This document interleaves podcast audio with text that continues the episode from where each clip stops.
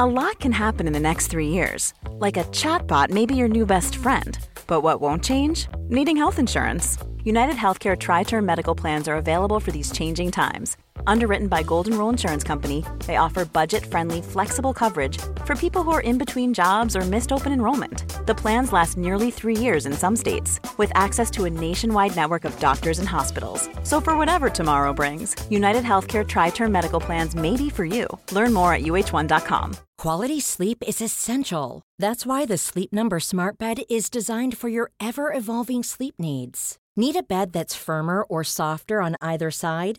Helps you sleep at a comfortable temperature? Sleep Number Smart Beds let you individualize your comfort so you sleep better together.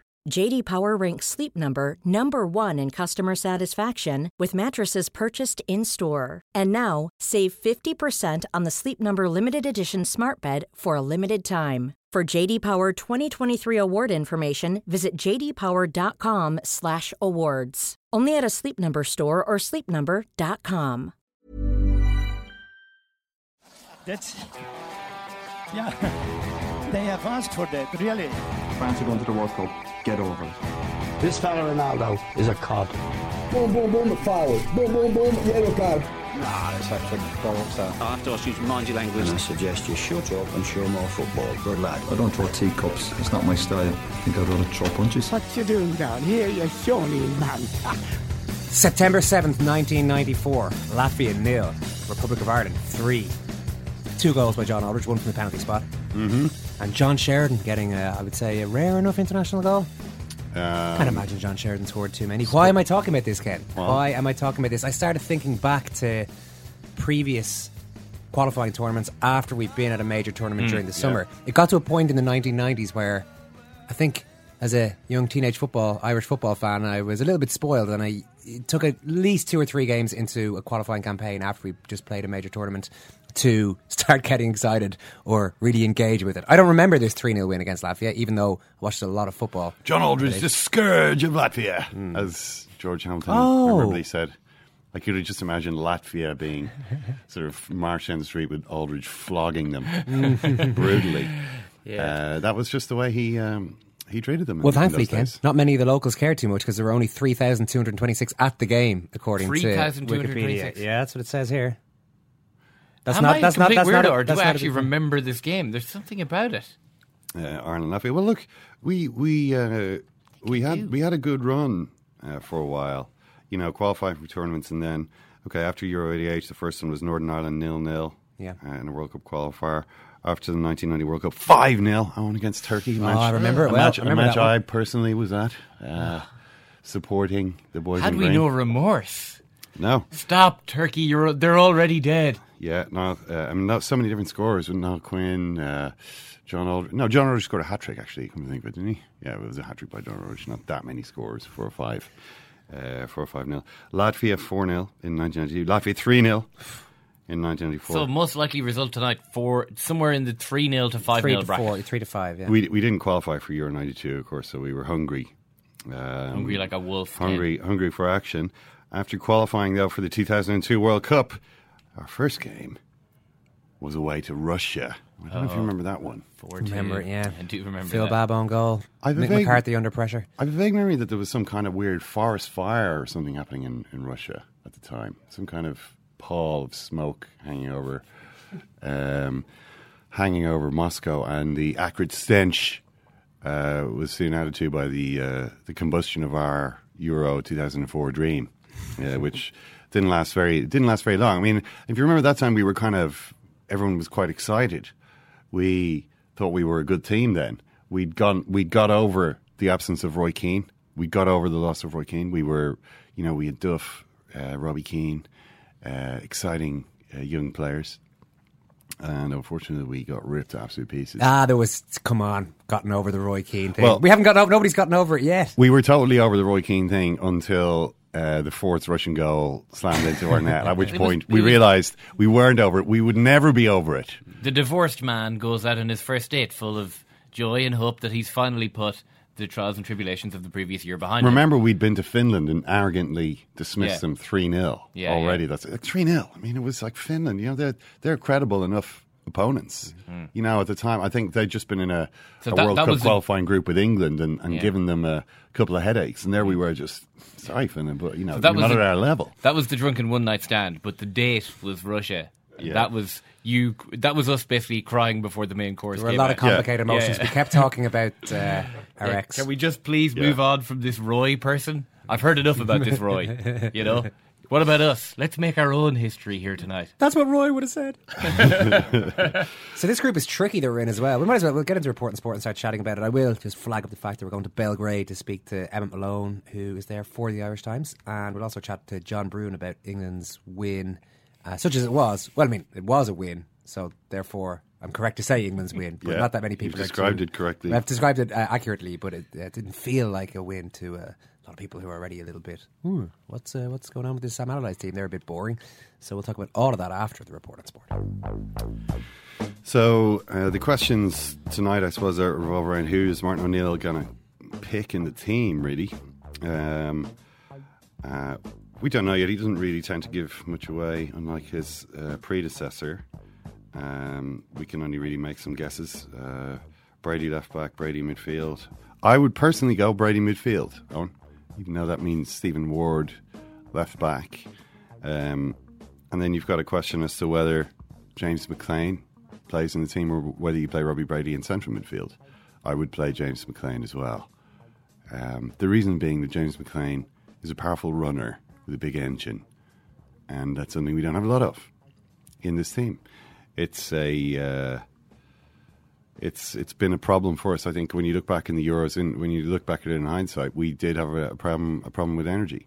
Um, it was particularly apparent against France, but you know it was the case in uh, in a couple of our other games as well. Well, I saw you writing today that we didn't run around very much compared to most of the other teams. Not compared to everyone else. Uh, I mean, 103, uh, 103 kilometres per match would be of exceptional level for, uh, you know, Astro 11. But for the European Championships, it was below average. And this, and considering that, you know, we've we've got a team which, we, you know, as Branislav Ivanovic was saying, you know, they, they give everything, they give it their all. We've we do tend to think of our team as a team that try tries hard, tries its hardest. They don't leave anything out there. But if they don't, if they're not leaving anything out there, they're short. They're short of the required kilometerage. Uh, you know, which is usually a bit, you know, six or seven kilometers more per team. I mean, I'm talking about the whole team in aggregate, not just you know, no one player can run that much on. I didn't think I didn't think that we looked tired in any game other than the France match. And in fairness, we were down to ten men for the last half an hour or whatever it was. Twenty Uh, minutes about. Yeah. Well, last twenty minutes, and we were playing the host nation, and we did have like three days less preparation time. Yeah. or an or time before that one.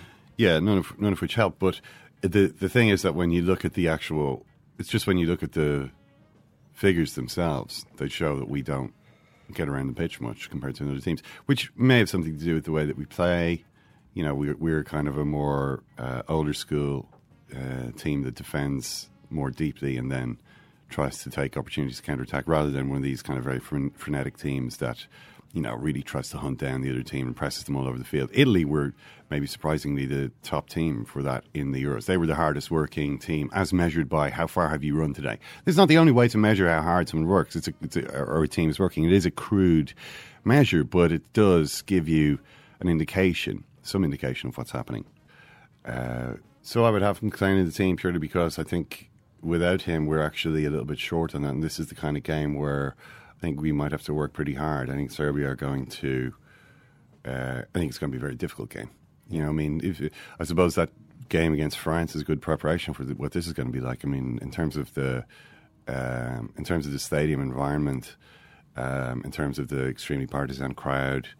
Uh, I think it's mentally going to be a big challenge. I mean, it's not like this team hasn't been hasn't been through that sort of thing, but um, it's going to be, it's to be difficult. I think nil nil will be a fantastic result, and I actually expect us to lose. So hopefully, it doesn't work out that way. No, hopefully not. nice positivity, but it's also I am somewhat comforted that we now go into this campaign, and we'll talk to Emmet about what Serbia how Serbia are feeling about their chances because they've a couple of big big name players suspended and they've only had a few friendlies under the new manager. It's nice to have a major tournament under our belt, especially one in which we got into a knockout stage. So we got to see our we've seen our team a lot now, and we know what they're all about, uh, which is somewhat comforting. You know that we actually have. It took a while for O'Neill to get there, quite a while actually. But you kind of feel now there is an identifiable style, there is an identifiable team spirit insofar as you can identify something like that. So Yeah. that makes me feel um, half decent about it. And some of the players, I mean, it's not a case of the fact that we've just got to a team and, and that team immediately has to all retire. You know, Yeah. we've got players like Long, um, Hendrick, uh, Brady, and so on who uh, hopefully this experience is going to stand to them. They're going to be bigger and better players at international level. But, you know, as we said, it is later uh, on today, so there's no point in really talking too much about it right now. We will be talking about it, I'm sure, when we know the result and we can talk about it more wisely. Um, just there was another thing there, and John Delaney uh, in the Sunday Times reporting over the weekend. Um, well, I'll just read from the Sunday Times. John Delaney, Chief Executive of the Football Association of Ireland, FAI, has admitted he is not a member of Chartered Accountants Ireland, CAI, despite frequently describing himself as, quote, a chartered accountant, unquote. Following a series of questions from the Sunday Times, Delaney said yesterday he had completed all his exams to become a member, but had not gone through the, quote, formality, unquote, of joining the CAI. Uh, Delaney's biography on the website of the Olympic Council of Ireland, where he's acting vice president, describes him as a chartered accountant. He's also referred to himself as such during public meetings. The CAI, which includes a list of members on his website, has confirmed Delaney is not one of its members. We have members named John Delaney, but neither is the FAI chief executive, said Brendan O'Hora, director of communications. To be called a chartered accountant, you must be a member of our institute. O'Hora said he could not confirm whether Delaney had passed the professional body's final exams due to data protection rules.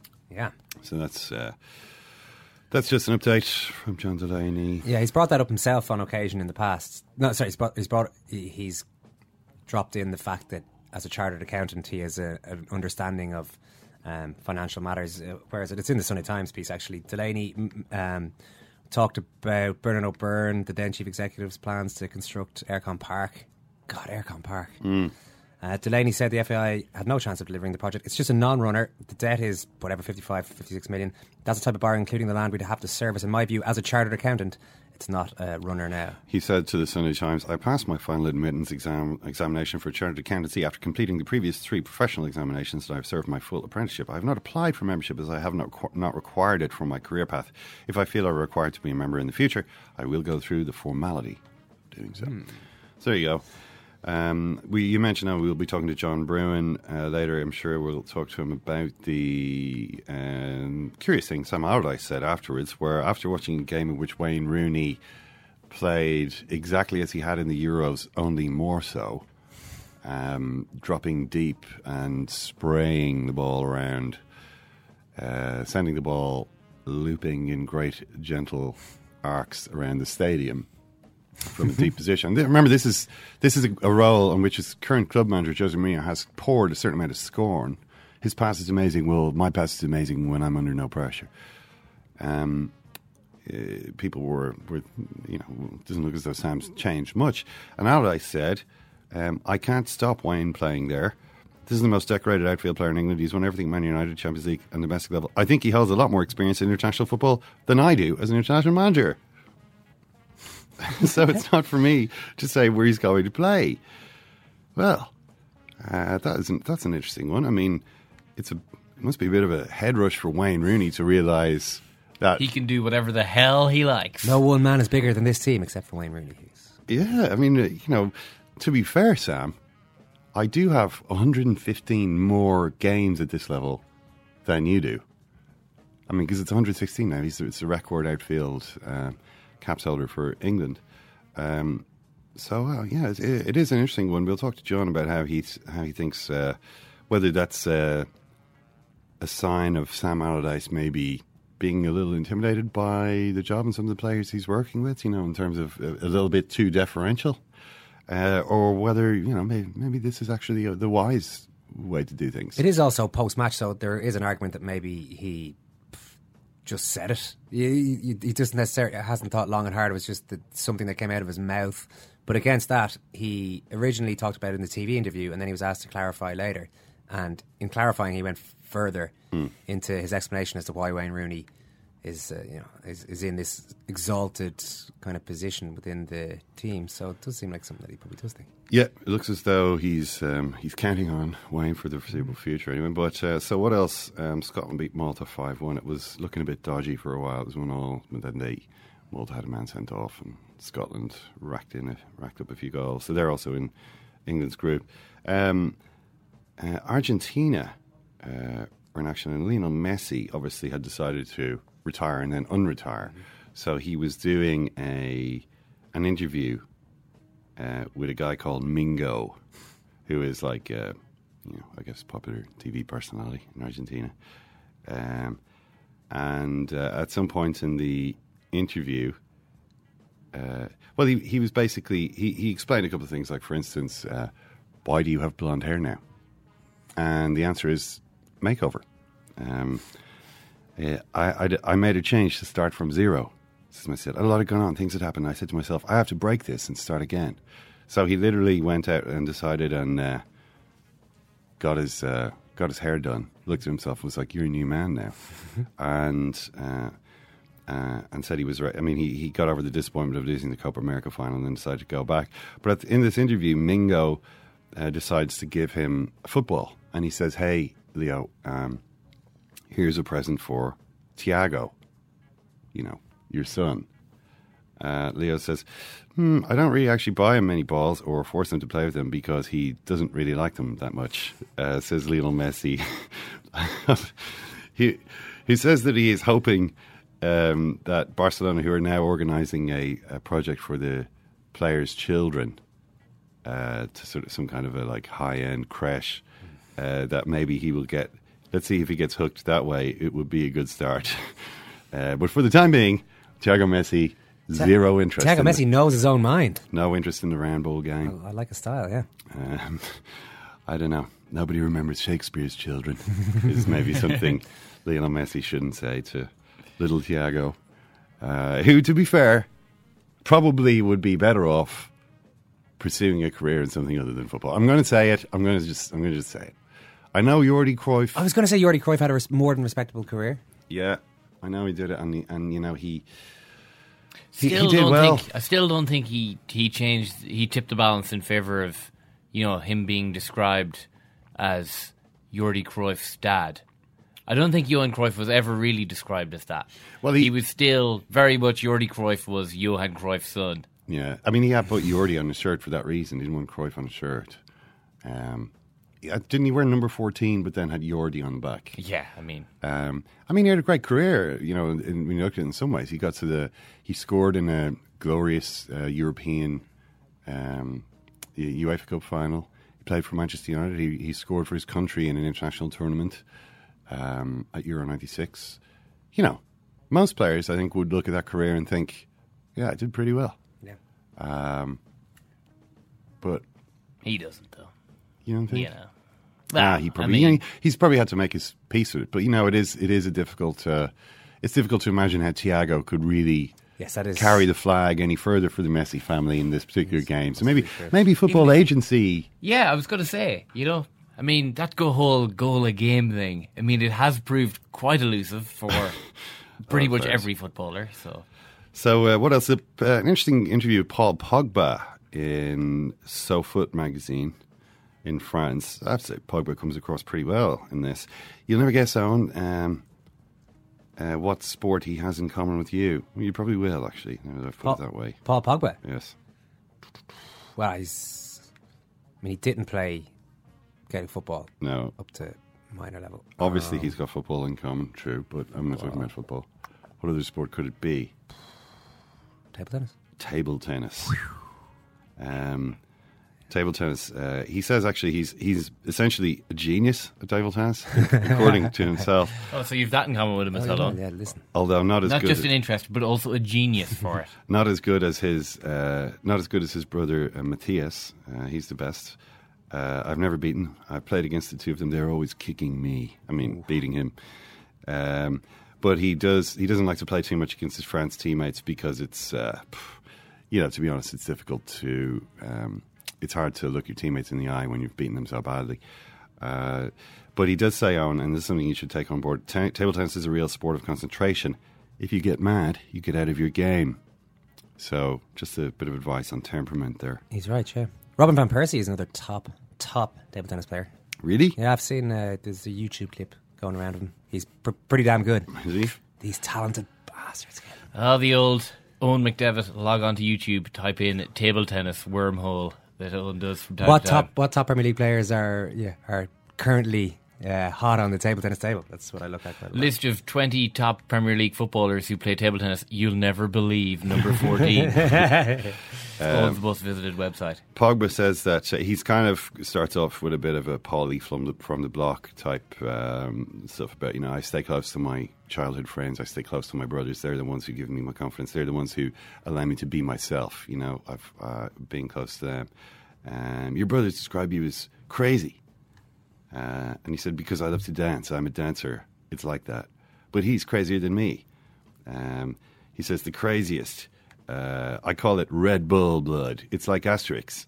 He fell into the Red Bull when he was small. He has too much energy. Uh, Asterix, I, I guess, has a. He fell into the potion. It's kind of like Achilles' origin myth, you know. Um, Asterix went right in there and became super powerful. Did What did? Obelix fall into? Obelix. Obelix is the one who fell in. That's why he's so big. Yeah, yeah. Asterix has to drink the potion every now and then when he needs to have superpowers. Obelix just fell in when he was a child, and and that's how he is the way he is now. He'd really need to lose some weight. I'm concerned about Obelix. He's, you know, he's a fat man. He does have a pear, a pear shaped, yeah. yeah, but you know it's it's it's all it's mostly muscle. Red Bull blood. Uh, it must have been difficult for your mother with all these crazy boys. Uh, so if it's say, oh, she's the craziest of all. She dances all the time. uh, so uh, he then, so he's basically boasting about a lot of things. He boasts about being the champion of Perudo. Perudo being this game that French players apparently play, introduced by Patrice Evra, who had seen it in uh, Pirates of the Caribbean. Or I don't know if maybe Pogba had just seen it in Pirates of the Caribbean. Have you ever played this game? Like a dice game where you've got like dice in a cup. Everyone's got like a certain starts with a certain amount of dice, and then like you roll, you you know, juggle your dice around, and then you look down, and you you tell, as Pogba says, um, it's a game that irritates uh, the cunning liar game. Uh, you tell somebody else what you have, and you you look in your dice. You start with five, and then you go, hmm, "I've got like three threes," and they can either say, "Yeah, I believe you," or call call bullshit. Exactly. And then if it turns out that you're telling the truth and they thought you were lying, then they lose a dice. But if they're correct, then maybe you lose a dice. And it goes on until nobody's got a dice. Apparently, Paul Pogba is the best at this as well. Well, I can see why he might not be too popular with his. Uh, I'm sure he is popular. we must learn to relax sometimes. Stop beating them at everything. Uh, but he says that you know the atmosphere around the French team has improved. Why? They say, well, because of the results. Pogba says quite honestly, but also we have many young uh, players who uh, are are at top clubs and bring down dynamism. Griezmann, Martial at top clubs, um, uh, and then there are guys who have the hot foot right now. Payet, say hot, hot. Uh, Dimitri Payet is hot, and then you saw Grisou. Uh, he is a cool dude. It is shocking how he scores. It is impressive because fundamentally he's not even a striker. Um, but now he's at, you know, basically the level just below uh, Ronaldo and Messi. But you must know something about Griezmann. The guy you see in camera, it's not him because he's crazy. He loves African music. Uh, he loves dancing and so on and so forth. Uh, Blaise Matuidi is also hot, says Pogba, who basically says that's hot more than like Paris Hilton. Um, they ask him a bit about his own game, though. Uh, and he said, you know, you're more than just a runner. You look like you want to do everything, so people can't really define your position. And he said, you know, I played with guys like Andrea Pirlo, uh, it- you know, which made me realize that I am nothing. When I, you know, played with a guy like that, I came out full of humility, want to follow his path. I also look at a player like Pavel Nedved, and I tell myself, the year he won the Golden Ball, um, he kept scoring in the Champions League. When you're a midfielder, it's important to score if you want to be at the top. Basically, you win the uh, the way a midfielder wins the Ballon d'Or is by scoring a load of goals in the Champions League, which is what Paul, Pogba intends to do. Apparently, they they make they say then, oh well, what about like for instance Verratti? Everyone everyone thinks Marco Verratti's a great player. He never scores. Um, he says, well, technically strong, passing quality very strong. You give him the ball, you know he won't lose it. He plays forward. He's not afraid. He takes risks. He dribbles. He makes assists. But he's far from the goal. His position is somewhat like Xavi or Busquets. Me, I want to do everything because I think I can do everything, the coach said I can do everything. I want to create something, create the new midfielder. Now, this is ambitious kind of talk, you know. I'm going to create the new midfielder. They say, "Oh, that sounds interesting. What kind? What's the new midfielder?" Uh, he does everything. He knows how to retrieve the ball. He can go forward with the ball. He knows how to play. He can make passes. He can score. Uh, and they say, "Well, what do you actually like doing most?" And he says, "Dribbling." When I was little, I dribble too much. I keep the ball. With time, you learn to share. But my former coach at Juventus, Antonio Conte, told me I was too greedy. He tells me all the time. He says, "Play, play simple. Okay, okay." But sometimes it happens. Um, so there you go. Uh, they say they they say, "Oh, you had to annoy the coaches." He said, "Well, when you play with me, you know that upsetting the coach at least once a match is my signature. If I dribble and lose the ball, it annoys me because I don't have to lose, and then I then it gets into my head that I have to dribble again, not losing the ball." Uh, so you can imagine how annoyed someone like Conte would get, or you know his possibly current manager, as Pogba tries to prove the point uh, over and over again. But you know he says this can. Um, uh, dribbling is also a very very important part, and uh, yeah, so he, he comes across pretty well. Yeah, I like it. Pogba does come across well in these in the few interviews I've seen him recently. The last like, he mentions, who do you think was the player who impressed him when he came to England when he played with Manchester United before? Who did Oh, sorry, I was about to say Zlatan. Um, Luke Shaw. Uh, he wasn't playing with Luke Shaw at that time. Luke Shaw when he arrived. Oh, sorry. When so this When he was at Man United originally. Oh, uh, originally. Paul Scholes. Paul Scholes. His foot. why? Oh God! Just you know, it's pretty expected, isn't it? Really. Paul Scholes, Scholesy, his foot. He could hit ten times. Ten times he put the ball in the same place, and of course the power, strength, explosiveness, shots. It started there. Shots. They hit a lot of shots. They tell you to hit shots all the time. You're in position, you shoot. They want you to score goals over there. That's why it's not like in Italy where the only thing that matters is tactics. A team that's tactically developed is hard to beat. Atletico Madrid, Leicester. It's basically saying in England they want to score goals. Um, and none better at it than uh, Paul Scholes. That's it for Ken report on sport. And Randolph sends it long. Das ist kein Abseits. Il est passé. Shane Long. Shane Long's in behind the defense. Shane Long against Moyer. What Stellungsfehler, Hector. Und da ist das Tor. Die Iren führen mit 1 zu 0 in der 70. Minute. Frappe le but. Magnifique. Porté par un public en liesse, l'Irlande peut croire à l'exploit grâce à son super sub, Shane Long. Shane Long. Bah.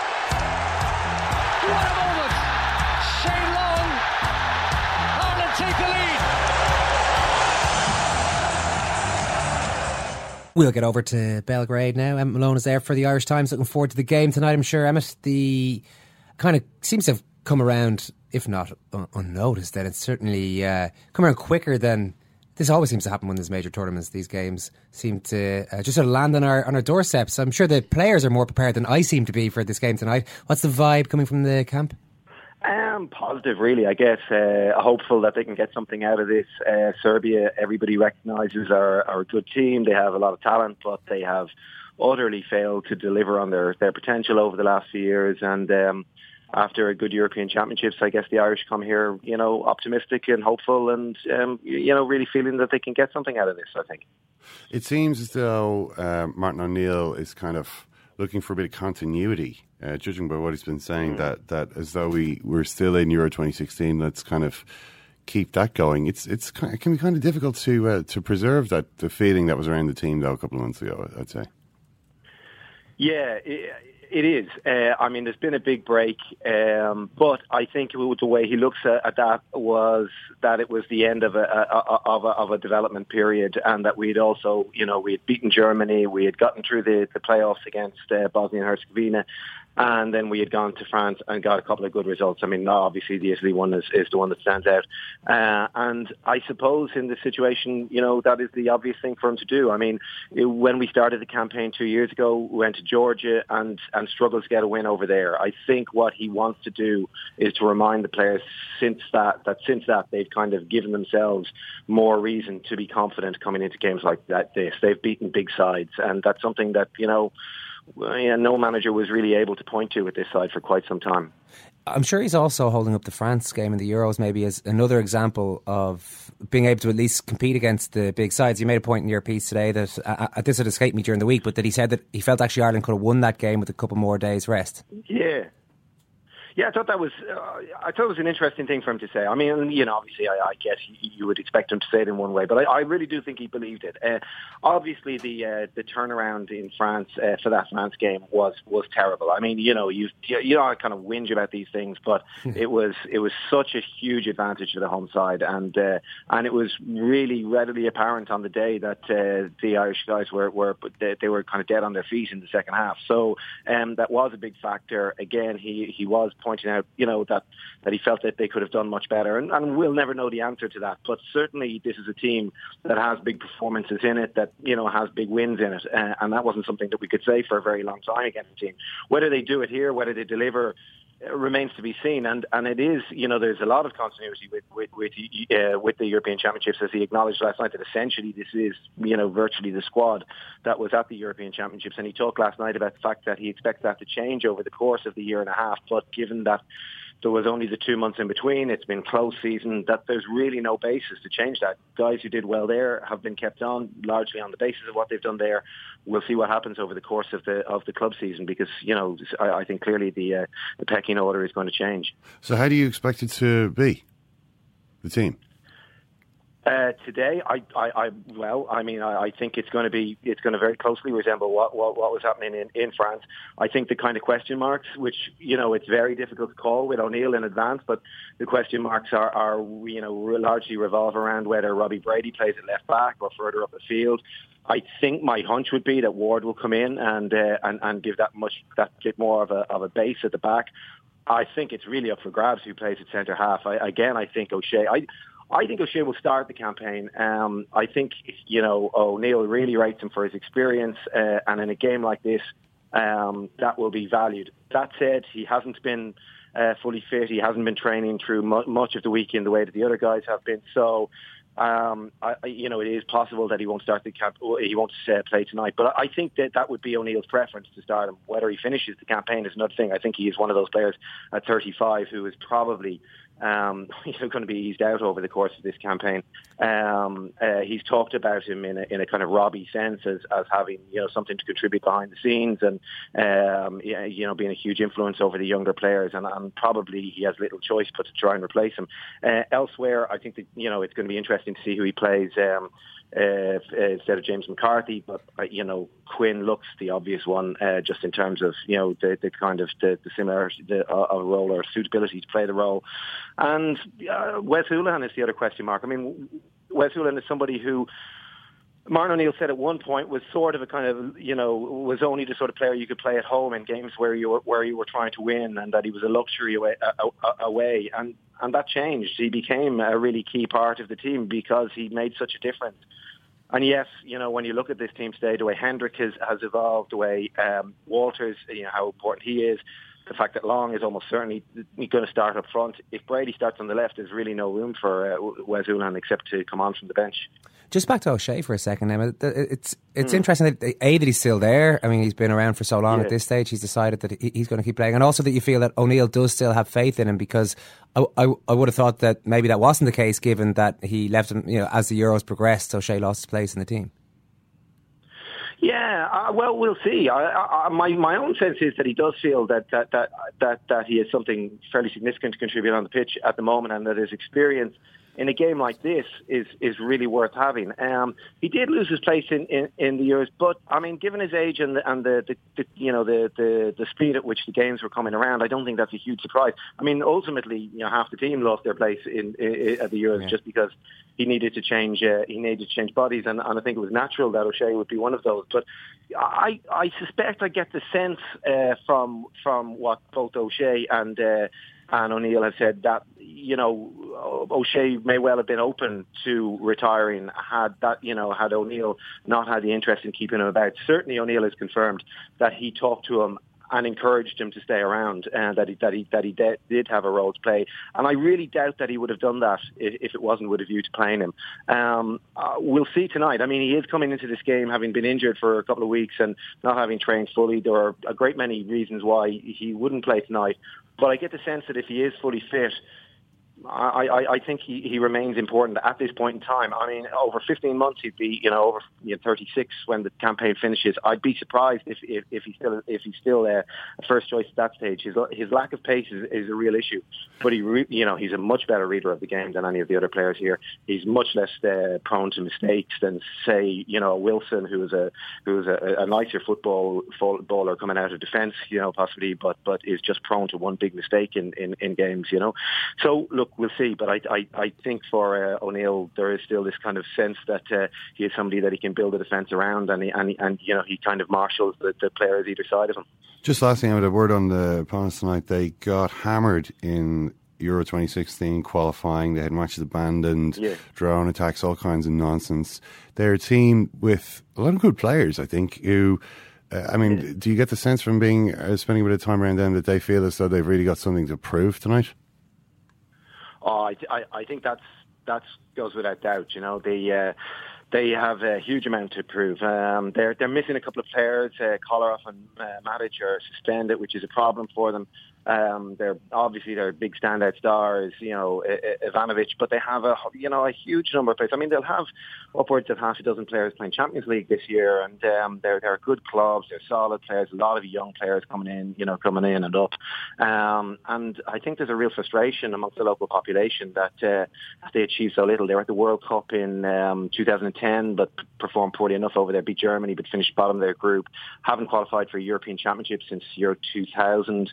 Um, I think there's a bewilderment here that this group of players can't achieve more. And, and the last campaign was a complete kind of car crash for them. They, they, as you say early on, the game against Albania was abandoned, but they just kind of came off the rails completely. Then there seems to be a complete lack of unity within the squad.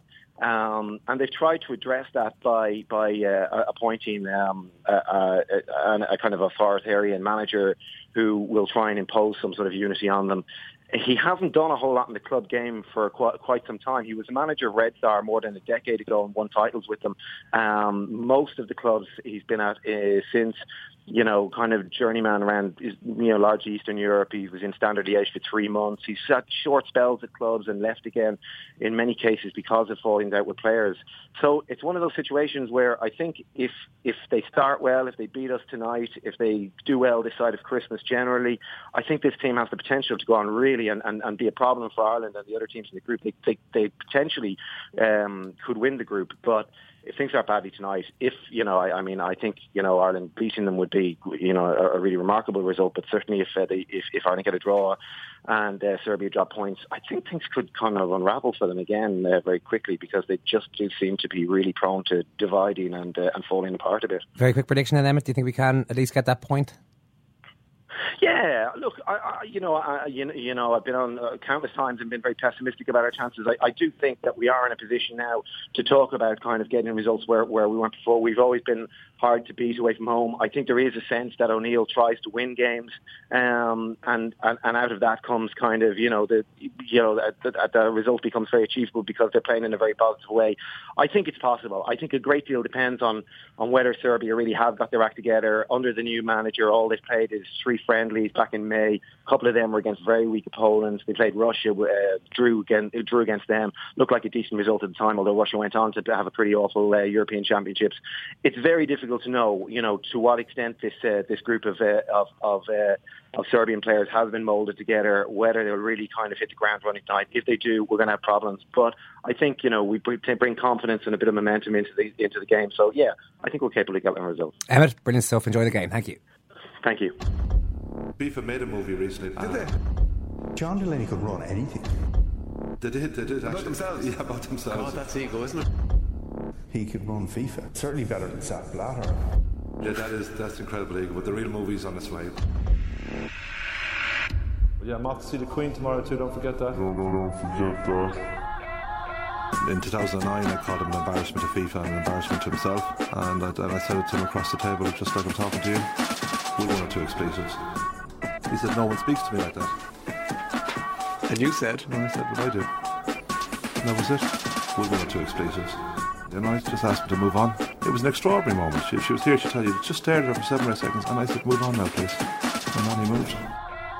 When I went in and told him how I felt about him, and there was some expletive used, we came to an agreement. It's a very good agreement, Cliff and I, and you've used the figure there. Well done to you.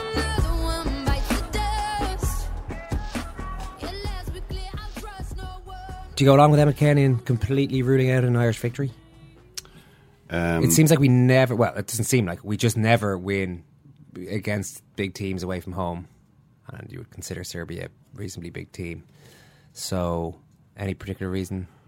I I think it's going to be think it's gonna difficult. I just think it's going to be hard for us. You know. Um, I mean, a fully fit. If we had a fully fit James McCarthy, he was playing well. We haven't really had that for a while, I suppose. Um, he kind of flitted in and out of the Euros a bit. Uh, maybe it had something to do with this groin problem he needs to have surgery on. I do think that he's an important player for us if he's playing well. I mean, he has had some good games for us. We don't have him.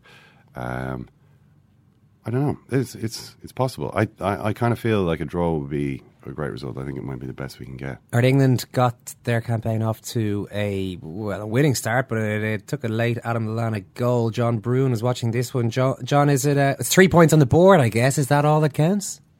Well, this is Sam Allardyce, so yes, it does. And uh, judging by the Cheshire Cat smile on his face at the end of it, it was all that mattered to him. Um, I think in the immediate uh, aftermath, um, he, he's interviewed and asked about various tactical things, um, including the Wayne Rooney thing, which we'll probably discuss at length. Um, and he seemed quite dismissive of it all, just saying, "Listen, we won the game." Now the thing is, um, for, for those of us that have, um, how can I put this, endured Sam Allardyce's football for the last fifteen years or so uh, in, in the English Premier League, um, you've got to say that. Uh, that was very much a Sam Allardyce type of performance. Um, what he does is uh, he sets up his team in the first 30 minutes or so to not give away too much, um, builds a structure into the game, then steps things up during the game, and that's that's pretty much what happened. Um, but you know, when you when you appoint Sam Allardyce, you're not going to get flying football. So I did see a few whinges around how boring it was. Well, I'm afraid that's what you're going to get. I mean, you ask someone that, um, in fact, a friend of mine covered every Blackburn game for a season during um, Allardyce's reign there and said it's the dullest year of his life. You know, that's what you get from Sam Allardyce. Um, but it was effective last night. Yeah, it, it was late. It was late. And I don't know. Um, I mean, I was at the England Slovakia game in St Etienne, and it seemed to seemed considerably more exciting than that. Um, although there was a lot of the same players, I couldn't really work out what it was that Sam Allardyce had changed since Euro 2016. Well, yes, that was the thing, wasn't it? It started with a 4 3 3 formation, which is pretty much what um, uh, Roy Hodgson persisted with at, at the Euros and, and, and on to unsuccessfully. Um, one of the things about that Slovakia game um, that you went to, Ken, um, there's been a lot of revisionism about that. It's saying, you know, we absolutely dominated Slovakia. We should have buried them. But m- my view on that game, and I don't know if it was yours, was that England were poor and never looked like winning the game. My view is that my view is that uh, both sides knew a draw would take them through, and England were satisfied to finish second, and they played out the, the last 20, 25 minutes without really trying to win. Okay, okay. Well, yeah, and, and, and things are a little different here because um, once Martin Škrtel um, got himself sent off after about three attempts to get himself sent off, then um, England could push for the win. And for that last 20 minutes, England did pile it on. I think there's still a distinct lack of quality in the attacking play and the finishing of the creation of the final ball. But um, Adam Lallana, who uh, is a player uh, uh, who has he gets a mixed reception from many people, but I did think was actually England's best player on the night. Um, showed the composure that maybe a few of them haven't done. Scored the goal, um, and uh, yeah, that big Cheshire Cat smile from Big Sam. You mentioned his comments about Rooney, uh, and the initial ones were in that TV interview. Wayne played wherever he wanted, said the manager. He was brilliant and controlled midfield. I can't stop Wayne playing there. So what seemed to happen there, John, is that the once he had completed that interview and went to do the press stuff, obviously a few people decided it's worth following this up. It seemed to be a strange comment. He says this is the most decorated outfield player in England. He's won everything at Manchester United at Champions League and domestic level. I think he holds a lot more experience in international football than I do as international manager. So when he's using his experience and playing as a team member, it's not for me to say where he's going to play. That seems uh, extraordinary. Yes, that's not what you you would expect from Big Sam, the man who prides himself on being his own man, the man with a you know tunnel vision for what he wants. But there is something, uh, uh, uh, there is some logic I can follow in what he's done there. Um, if you actually look at some of the players that he's played, used at club level, I mean, it, it seemed to me that Rooney was given this roving role, which wouldn't be dissimilar to that that he gave maybe JJ Okocha back at Bolton. Uh, I remember Stuart Downing, of all people, was suddenly converted into a, a sort of central playmaker um, at West Ham. Now, the problem is uh, maybe Rooney is a little more willful than Stuart Downing, for example. Um, and there were points when Wayne Rooney was dropping so deep that he was taking the ball off John Stones uh, just ahead of the defence. Um, it reminded me, I don't know if you recall this, um, when England lost to Northern Ireland in Belfast, I think that was about 2004 or 5 David or so. Beckham playing the quarterback. Absolutely, yes. Um, which, you know, must have been really enjoyable for David Beckham to play in that, you know, having the ball all the time. And, and maybe it was the same for Wayne Rooney. But for the rest of the team, it doesn't work because um, I think the player that suffered most for that is Harry Kane. Now, Harry Kane is becoming a problem for England because Harry Kane, uh, I think, is the best English striker out there. Um, I think uh, his performances for Tottenham certainly uh, would suggest that to me. Um, the big problem with Harry Kane at the moment is, though, uh, when you look at Harry Kane play for Tottenham at his best, uh, he's a player that makes things happen on his own. Yet somehow, when he plays for England, um, he's disconnected, he's lost, and he also looks really nervous as well. Now, I say somehow, I think I know the reason is that he's he's isolated. There's probably a little bit of nerves. He's also not a, what I think. What I think about Harry Kane actually is that uh, he's someone that starts a season slowly and perhaps finishes them a little slowly, which has contributed to his poor performances at international tournaments over the last couple of years. He played badly for England under 21s last year. Um, but in the middle of the season, he's absolutely incredible. But, you know, for England, um, we're seeing a player who looks lost. And I don't really know what the answer is to Harry Kane. But the answer for Harry Kane is not to have Wayne Rooney sat 50 yards behind him. What about playing Harry Kane in midfield? Isn't that what happens to strikers who can't score? they just move further. I mean, Harry Kane used to is is good when he gets the ball early. You know, yes. he likes he likes to get the ball quickly and be up against one or two defenders. He's not quite so good when he's up against you know an entire six man defensive setup. Um, I think probably most strikers are a bit like that. But you know, uh, when when, when says this about Rooney, uh, who am I to tell him what to do? I mean, he's the manager. You know, it's, obviously he's supposed to. But when you but when you see a quote like that, is this a case of um, little Sam or wise Sam? Is is Sam playing a, a, clever game here? Is this is this if if you were in his position, you think you'd be doing the same thing? Well, it does remind me of the thing that I think we've discussed before about Jose Mourinho and Rooney, which is um, you've got to be careful with a player of such a reputation, someone who, let's say, has the ear of some of the media and things like that. You've perhaps got to treat him a little differently to other players. Now, in an ideal world, that wouldn't have to be the case. But Big Sam, like Jose Mourinho, is a pragmatist, and I do think there is a little bit of that in there. Um, I, I, think he, I don't know. I think he might have been blindsided a little bit by the fact that Wayne Rooney has decided that he's going to set his grand re- retirement date for World Cup 2018, which itself sets a timetable and suggests that I'm here to stay, um, and also creates a bit of a problem in that as we build up to the World Cup, everyone still expects Rooney to be in the squad when ultimately his performances have been uh, poor for, for some time. Um, but I suppose if you also look at it from the, the flip side of that, have England got a player that can come in and replace Wayne Rooney? Now, one of the things that did happen yesterday was when Dele Alli came on. Um, I think about 60th minute or so, uh, came on for the utterly, utterly, utterly anonymous Jordan Henderson, uh, who I have to say I didn't realise had been playing in the game. Um, it, things, things got a little better for England because Dele Alli was able to provide a bit more of a counterpoint to England's forwards.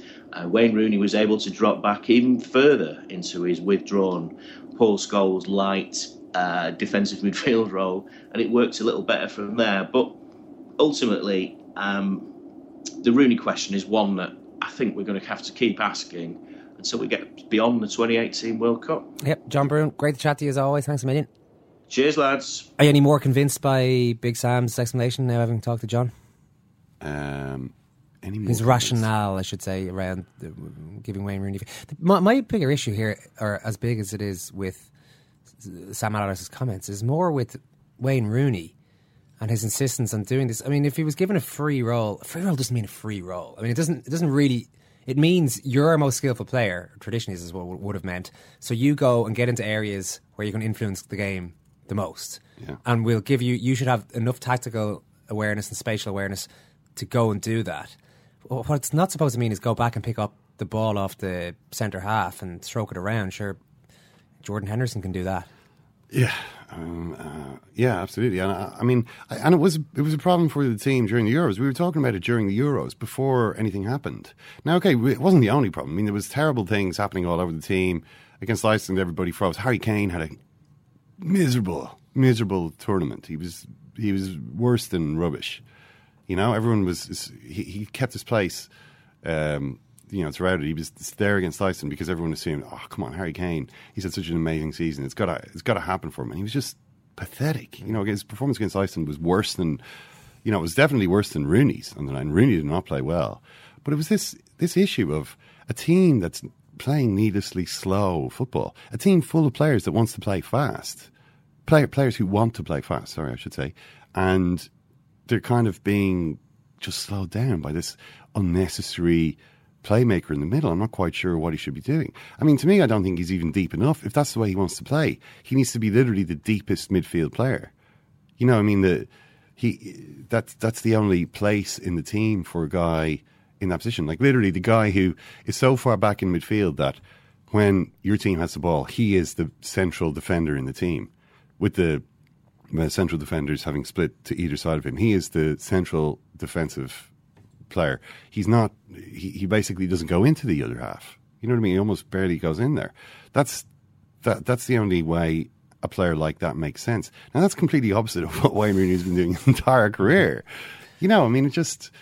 I can't believe that that a team with him makes more sense than a team without him. But there does seem to be a certain amount of reverence. Maybe it's too strong. Maybe it's not too strong from Allardyce. You kind of a sense of well, this guy, you know, he's as he said, he's been here a lot, a, a lot longer than me. I can't just come in and start shouting the odds to this guy. You, You know? kind of. Robbie Keane gets dropped. You know, I don't understand why Wayne Rooney is undroppable. Robbie Keane has as big a status within Irish football, and he was dropped for much of the last couple of years of his career by Mm. Martin O'Neill. Now, I don't know. It's it's, it's is it this as you said is Big Sam being Little Sam? Is uh, is it an early sign that the job is a little bit too big? Well, I mean, when remember, there's a case of the opposite happening when Steve McClaren took over as England manager after the 2006 World Cup, and pretty much made his, his first item on the agenda was to Get rid of Beckham. Yes, thanks, Dave, but uh, thanks. And of course, he ended up humiliatingly having to recall Beckham to the squad, which was a disaster. Now, did did McClaren win any win any credibility for doing that? Actually, weirdly, what happened was people just said, "Oh, here's McClaren trying to prove he's tough." You know what I mean? McClaren was doing what Allardyce hasn't done. He was basically calculating Beckham is bigger than me. If he's here, he's going to be running the team. So I'm going to get rid of him now, and that establishes me as the boss. And I don't have Beckham there thinking, oh, hmm. but boss, you know, I want to play quarterback. You know, as, as uh, Beckham, remember at that stage was also, was involved in the same sort of search for a new role Yeah. that Rooney is in now. He used to be this all action. You know, Beckham to keep it a team. We've had we've been talking about today, was the guy who covered more ground than anyone else in the field. Like a slow player who could outrun absolutely every opponent over 90 minutes. Eventually, he would he would uh, get away from his marker. Marker would just get too tired. Beckham stopped being able to do that, and suddenly he was like, uh, "Well, what was he? You know, he he he wasn't really affecting the game the way that he used to. He couldn't get into sort of positions that he used to cross from as regularly. Try him in central midfield, but he was kind of missing a lot of the skill set of a central midfielder in the way that Rooney is.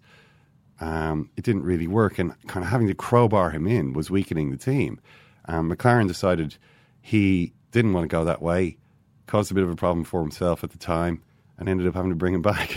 But if you're backing yourself, can you not? I, I'm not calling for Wayne Rooney to be dumped from the England squad. He's good enough to be in the squad, even as a player as he is now, and he's useful in certain ways. But surely you don't have to start him. You don't have to start him. You just have him. you don't have to make a statement. I'm going to get rid of this guy, whatever that was for McClaren.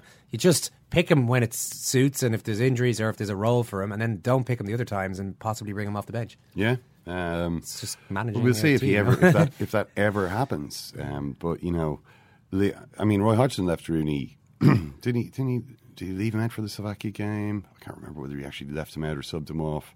There was a lot of changes. Rooney wasn't happy about it. You know what I mean? Rooney was Rooney was left out for that game to to begin with, uh, and said later I wasn't happy about that.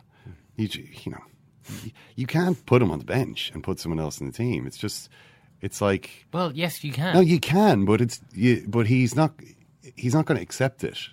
You know what well, I mean? the the absolute worst case scenario is that Wayne Rooney storms off in a huff, and I mean that's not that doesn't weaken your team. And you've tried to manage the situation in a mature fashion. And if Wayne Rooney with 115 caps can't handle it, then I'm I'm just thinking they're like they're the, the idea that big that Sam Allardyce thinks he can't drop Wayne Rooney after the displays that Wayne Rooney has given in the last year and a half. I mean, I, I just find that baffling. Well, there's there's also the fact that, that maybe Allardyce uh, is is just in the job a few weeks.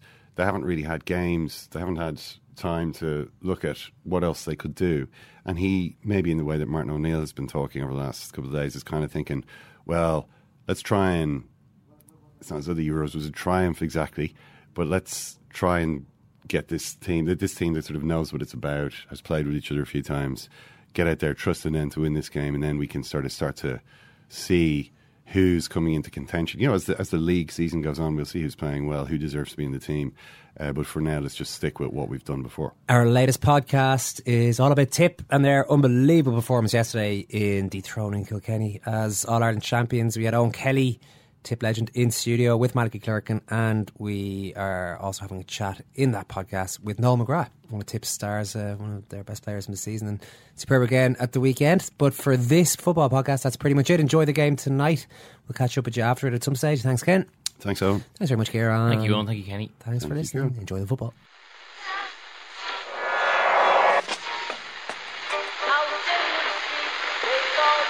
What time is that? That's the second time it's gone off.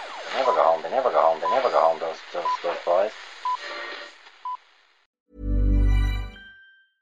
Mom deserves the best, and there's no better place to shop for Mother's Day than Whole Foods Market. They're your destination for unbeatable savings, from premium gifts to show-stopping flowers and irresistible desserts. Start by saving 33% with Prime on all body care and candles. Then get a 15-stem bunch of tulips for just $9.99 each with Prime. Round out Mom's menu with festive rosé, irresistible berry chantilly cake, and more special treats. Come celebrate Mother's Day at Whole Foods Market.